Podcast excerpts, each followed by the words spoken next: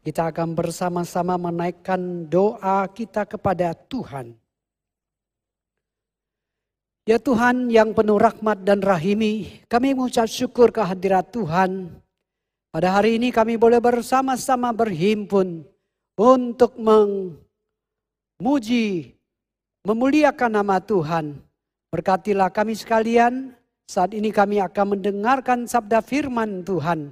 Tatalah hati kami hati yang rindu akan firman, hati yang bersedia ditegur, diingatkan oleh firman Tuhan. Dan biar kami diberi kekuatan untuk menjadi pelaku-pelaku firman. Urapi hambamu yang akan menguraikan, menjelaskan firman Tuhan. Kami serahkan Tuhan akan waktu ini ke dalam tangan dikau. Demi Kristus Yesus kami telah berdoa bersama. Amin. Kita tetap berdiri, kita akan membaca satu bagian firman Tuhan yang terambil dari Matius pasal yang ke-10 ayat 34 sampai 36. Demikianlah sabda firman Tuhan, jangan kamu menyangka bahwa aku datang untuk membawa damai di atas bumi. Aku datang bukan untuk membawa damai, melainkan pedang. Sebab aku datang untuk memisahkan orang dari ayahnya, anak perempuan dari ibunya, menantu perempuan dari ibu mertuanya, dan musuh orang ialah orang-orang seisi rumahnya. Sampai di sana pembacaan firman Tuhan, jemaat dipersilakan duduk kembali. Hari ini kita akan merenungkan sebuah tema, yaitu Aku datang bukan membawa damai di bumi.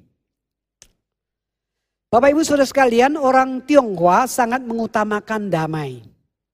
Maka sering kali menempel kata-kata di pintu gerbang, Curu pingan, keluar masuk aman atau damai. Dan dalam rumah menempelkan kata-kata, Zuowa pingan, Ci pingan, Sangxia pingan, duduk berbaring aman, makan minum aman, naik turun aman. Bapak Ibu sudah sekalian, dalam masyarakat hari ini kebanyakan orang sering menggunakan apa kabar pada saat dia berjumpa. Dan selamat tinggal saat mereka berpisah satu dengan yang lain. Namun dalam masyarakat Yahudi, saat mereka bertemu atau berpisah sering kali mengatakan shalom sebagai kata-kata berkat. Dan dalam perjanjian baru Salam di awal surat sering menggunakan kata-kata damai atau shalom. Misalnya Rasul Petrus berkata di dalam 1 Petrus pasal 2 ayat 1 ayat 2 dan 3 ya. 1 Petrus pasal yang kedua. Kiranya kasih karunia dan damai sejahtera Makin melimpah atas kamu terpujilah Allah Bapa Tuhan kita Yesus Kristus. Kemudian kata damai sejahtera di sering juga digunakan salam di akhir surat. Rasul ah, di dalam contohnya Rasul Paulus ya di dalam 2 Tesalonika pasal 3 ayat yang ke-16 mengatakan dan ia Tuhan damai sejahtera kiranya mengaruniakan damai sejahtera terus menerus dalam segala hal kepada kamu. Tuhan menyertai kamu sekalian. Oleh karena itu sering kali orang Kristen bertemu pada hari ini mengucapkan shalom ya. Atau pada waktu berpisah shalom begitu ya. Nah kalau kita lihat umumnya dunia Percaya bahwa damai itu berarti tenang, stabil, tanpa ada bahaya. Itu adalah suatu keadaan yang tidak ada gangguan ya. Hanya ada ketenangan. Tapi kalau kita melihat di dalam uh, kata shalom dalam teks Ibrani perjanjian lama itu berarti mantap, sehat, sempurna, harmoni, keselamatan dan sejahtera. Dan kata Yunani yang digunakan dalam perjanjian baru adalah eirine yang berarti tenang, perdamaian dan damai sejahtera. Ya. Sehingga sumber damai itu adalah pemberian daripada Tuhan. Kalik langit dan bumi, penguasa alam semesta. Dan itu berasal dari kasih karunia Tuhan. Sebuah damai yang supranatural saudara sekalian. Dan Muslim memberikan nama kepada putri sulung yaitu Airin, damai. Di tengah-tengah masyarakat yang penuh dengan konflik dan pergolakan, kita membutuhkan damai sejahtera. Ada sebuah lukisan yang terkenal dengan judul damai. Kita melihat lukisan itu menggambarkan ada air terjun yang di mana airnya mengalir dari atas ke bawah. Kemudian seperti ribuan kuda yang berlari kencang, menerjang. Kemudian air muncrat, kemudian ada batu berterbangan.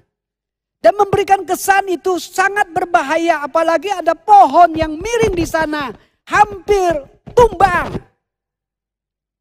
Sehingga pembeli lukisan ini bertanya kepada pelukisnya, Kenapa lukisan ini tidak memberikan kesan damai yang ada kesan berbahaya? Pelukis mengatakan coba kamu perhatikan. Itu pohon itu ada sebuah lubang. Di dalam lubang itu ada seekor burung yang sedang dengan santai. Bahkan matanya melek-melek. Dia menikmati suasana yang tenang. Di tengah-tengah suasana yang bahaya. Bukankah ini adalah damai sejahtera? Bapak Ibu Saudara sekalian, di tengah-tengah pergolakan, permasalahan, gelombang, masalah dalam hidup kita, kita tetap ada damai. Itu adalah damai yang sejati. Bapak Ibu Saudara sekalian, Tuhan Yesus berkata, "Jangan kamu menyangka bahwa aku datang untuk membawa damai atas bumi. Aku datang bukan untuk membawa damai, melainkan pedang." Ketika orang membaca perikop ini atau ungkapan ini secara otomatis kita akan bertanya. Bukankah di dalam perjanjian lama Tuhan, uh, firman Tuhan menubuatkan bahwa Mesias yang akan datang adalah Raja Damai. Dan di dalam firman Tuhan,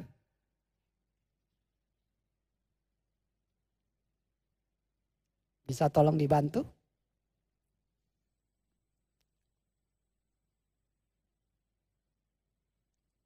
Sakaria pasal 9 ayat 9 mengatakan, Bersorak-soraklah dengan nyaring, hai putri Sion.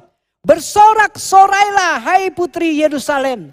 Lihat rajamu datang kepadamu. Ya adil dan jaya.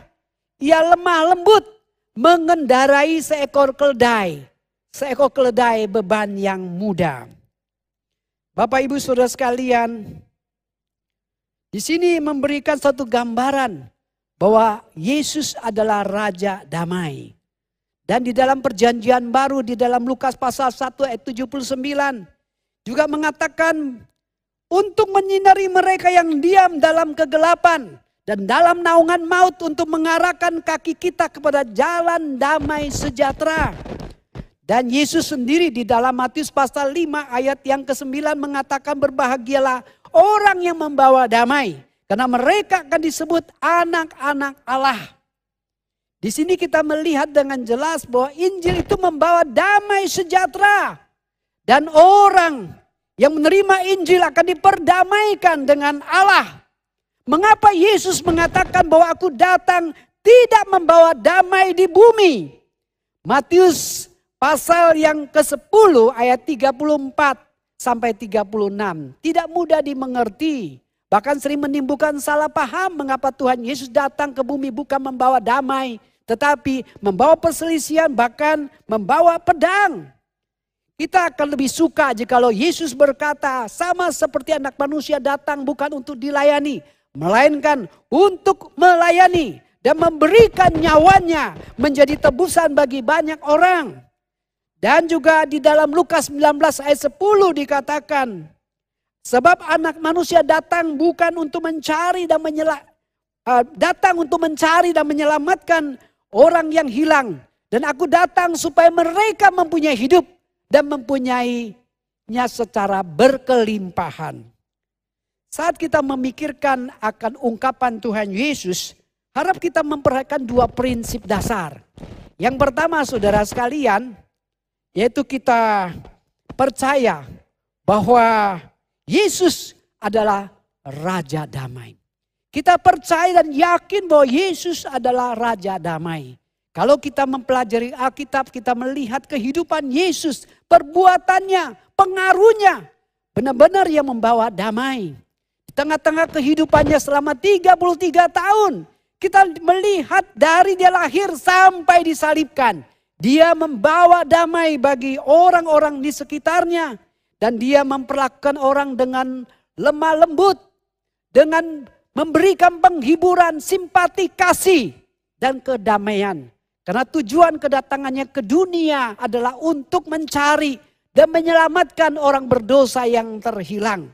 Dan ketika Yesus di kayu salib, dia mengucapkan kalimat yang pertama. Dia mengatakan, ya Bapa, ampunilah mereka. Karena mereka tidak tahu apa yang mereka lakukan. Kata-kata ini sepenuhnya mengatakan bahwa Yesus penuh dengan kasih. Dan penuh dengan damai sejahtera. Damai adalah karakter sifat Tuhan Yesus. Sehingga Tuhan tidak akan melakukan hal-hal yang bertentangan dengan sifatnya, dengan kodratnya. Jadi jelas Yesus adalah Raja Damai.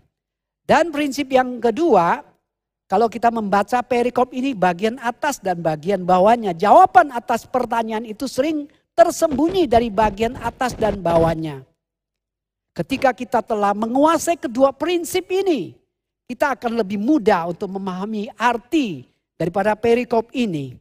Bapak Ibu Saudara sekalian, zaman Yesus mengucapkan ungkapan ini dan masyarakat pada waktu itu mempunyai satu konsep mesianik yang tidak tepat. Mereka punya pikiran bahwa Mesias datang akan mendirikan kerajaan secara dunia atau memberikan kebebasan secara politik mendatangkan kemakmuran secara materi, memberikan rasa aman secara kondisi situasi pada waktu itu. Dan para murid Yesus juga punya konsep yang sama, konsep mesianik yang tidak tepat. Karena itu Yesus ingin memberikan pemahaman yang benar, menunjukkan bahwa perbedaan yang besar. Tujuan kedatangannya dengan harapan orang-orang pada waktu itu. Tuhan berkata kepada mereka, Jangan kamu menyangka bahwa aku datang untuk membawa damai atas bumi. Ini berarti bahwa kamu jangan berpikir bahwa saya akan membawa damai yang kamu harapkan, kamu bayangkan, kamu butuhkan. Justru saya datang melalui salib untuk menggenapi damai yang sejati, yaitu mendamaikan manusia dengan Allah. Lalu mengapa Yesus berkata, Aku datang tidak membawa damai di bumi. Sudah sekalian, kita harus memiliki satu paradigma dalam pemikiran Alkitab. Seluruh dunia berada di bawah kuasa si jahat. 1 Yohanes pasal 5 ayat yang ke-9. Dan ketika Raja Surgawi Yesus Kristus datang untuk menyelamatkan orang yang berdosa. Lepas daripada penguasaan iblis. Setan itu pasti tidak terima. Dia akan Eh, mengadakan perlawanan, bahkan menghasut orang-orang yang tidak percaya untuk bangkit melawan. Akibatnya kedatangan Tuhan Yesus bukan membawa damai, melainkan pedang. Pasti ada konfrontasi antara kerajaan surga dengan kerajaan dunia. Karena Kristus sedang membangun kerajaannya. Sehingga perang antara kedua kerajaan tersebut tidak bisa dihindari. Dengan kata lain, Meskipun Kristus Yesus datang membawa damai, setan tidak akan rela orang-orangnya itu dilepaskan daripada penguasaan setan.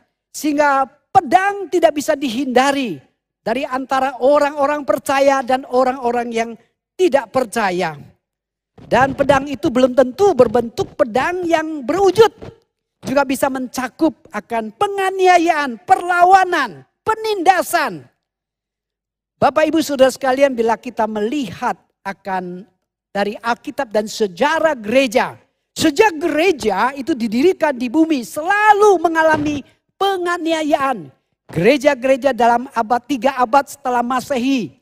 selalu dianiaya secara brutal oleh pemerintah Romawi. Orang-orang percaya ditangkap, disiksa, dibakar, disalibkan, bahkan dimangsai oleh binatang buas.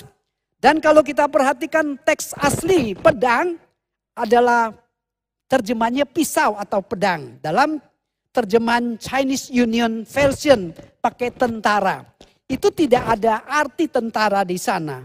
Ini adalah gambaran yang mengacu adanya konflik dan pertikaian.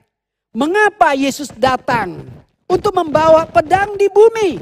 Ini adalah sebuah fakta dan bahkan fakta yang tidak dapat dihindari. Pedang itu dibawa bukan oleh Kristus tapi dibawa oleh orang-orang yang tidak percaya. Ketika Injil diberitakan di Yerusalem kita melihat segera ada penindasan, ada penganiayaan yang terjadi ketika berita Injil disampaikan di Asia Kecil, di Filipi, di Efesus, di Asia, di Amerika, di Eropa.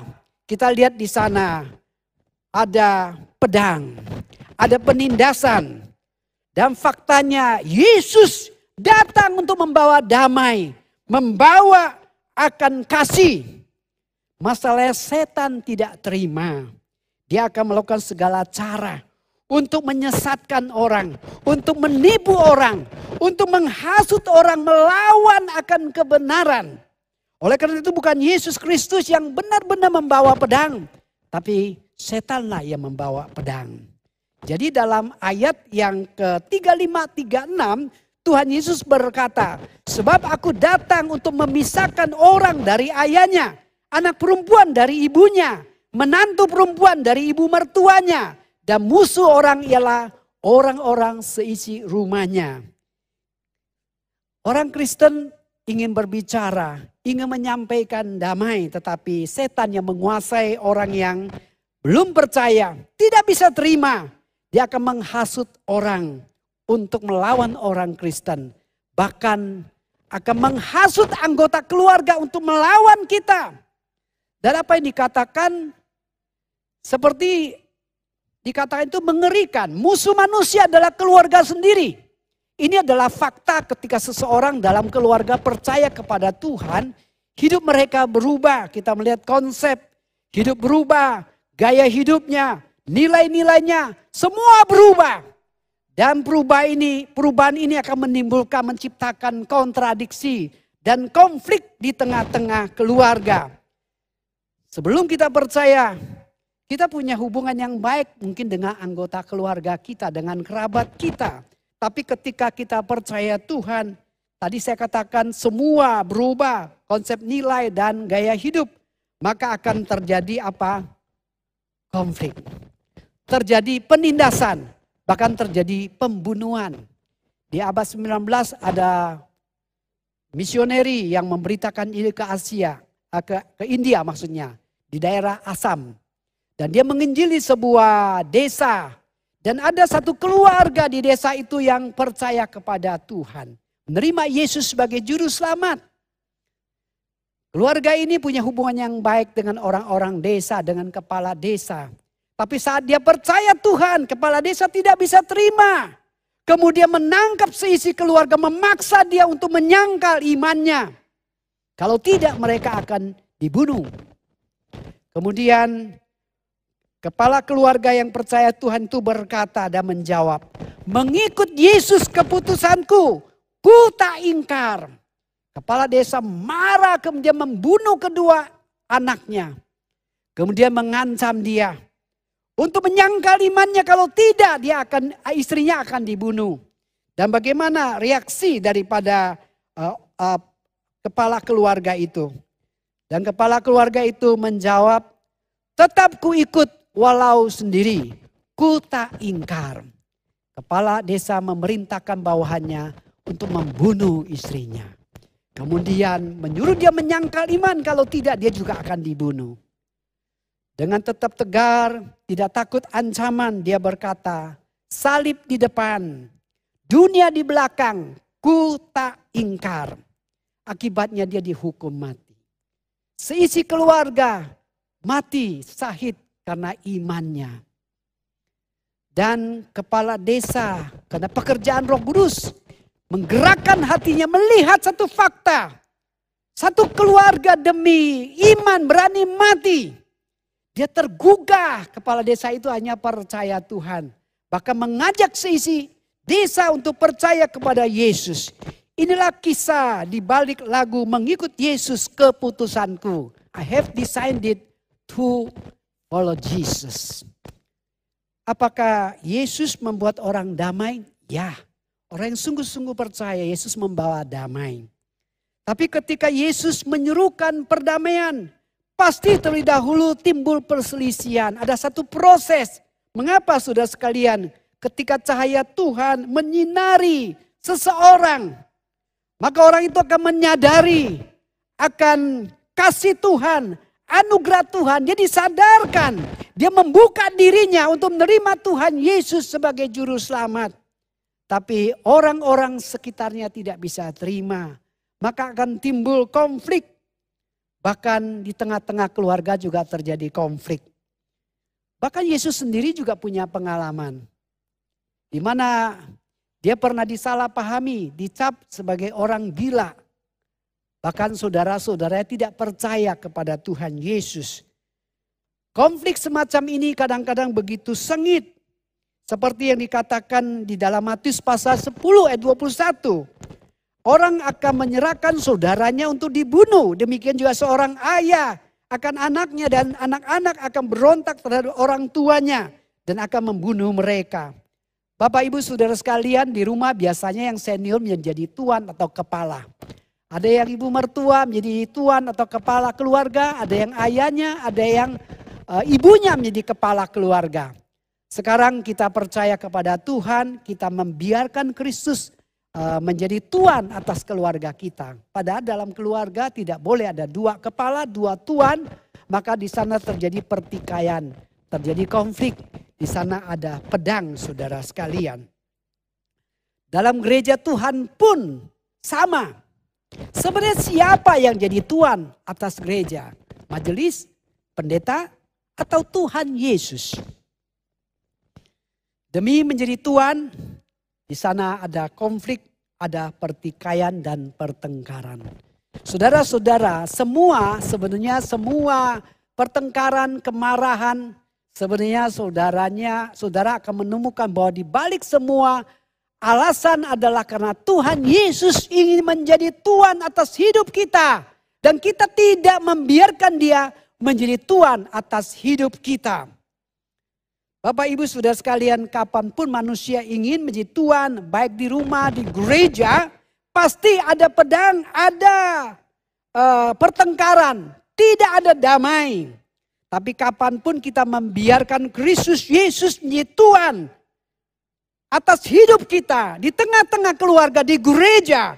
Maka kita akan beroleh damai yang sejati. Jika setiap orang membiarkan Tuhan Yesus menjadi Tuhan atas hidupnya, atas keluarga, atas gereja, dia akan beroleh damai yang sejati. Bapak Ibu sudah sekalian bulan Desember kita memperingati kelahiran Yesus, Raja Damai. Raja Damai, Yesus Kristus akan memberikan damai yang sejati. Di tengah-tengah dunia yang penuh dengan pergolakan, pertikaian, ketidakdamaian. Permisi tanya, di bulan Desember ini, sudahkah saudara memiliki damai yang sejati di dalam Kristus Yesus? Adakah orang-orang di sekitar saudara? Kalau saudara sudah punya damai, apakah orang-orang di sekitar saudara, sanak saudara sekalian, mereka sudah memiliki damai yang sejati? Mari kita tunduk kepala, kita bersatu dalam doa. Bapa yang penuh rahmat dan rahimi, kami bersyukur saat kami percaya Yesus Kristus, kami, kami diberikan damai yang sejati. Dan pada saat kami memperoleh damai yang sejati, orang-orang di sekitar kami yang belum memperoleh damai yang sejati, mereka akan mengadakan perlawanan. Mereka akan mengadakan penindasan. intervensi, mereka akan bangkit melawan orang-orang percaya. Sehingga yang terjadi adalah tidak ada damai sejahtera. Ya Tuhan, kami sadar dan kami tahu damai yang diberikan Kristus Yesus adalah damai yang sejati, yang tidak bisa dirampas oleh dunia, oleh penganiayaan, oleh pedang, oleh masalah dan kesulitan. Bila damai yang demikian itu tetap kami miliki, bahkan kami juga mau saksikan bagi orang-orang di sekitar kami di, di bulan Desember ini dalam suasana Natal memperingati kelahiran Kristus Yesus. Bila damai Kristus Yesus juga boleh hadir di tengah-tengah keluarga yang belum percaya. Sanak saudara, teman-teman, Tuhan berikan kami beban untuk memberitakan berita damai di dalam Kristus Yesus. Berkati kami sekalian Demi Tuhan Yesus Kristus kami telah berdoa bersama. Amin.